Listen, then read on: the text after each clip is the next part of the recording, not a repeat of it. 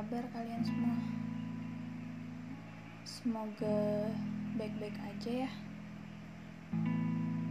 Sudah lama sebenarnya tertarik untuk membuat podcast.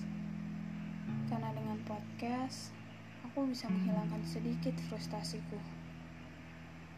Dengan berbagi kisah, tanpa harus tahu berbagi dengan siapa.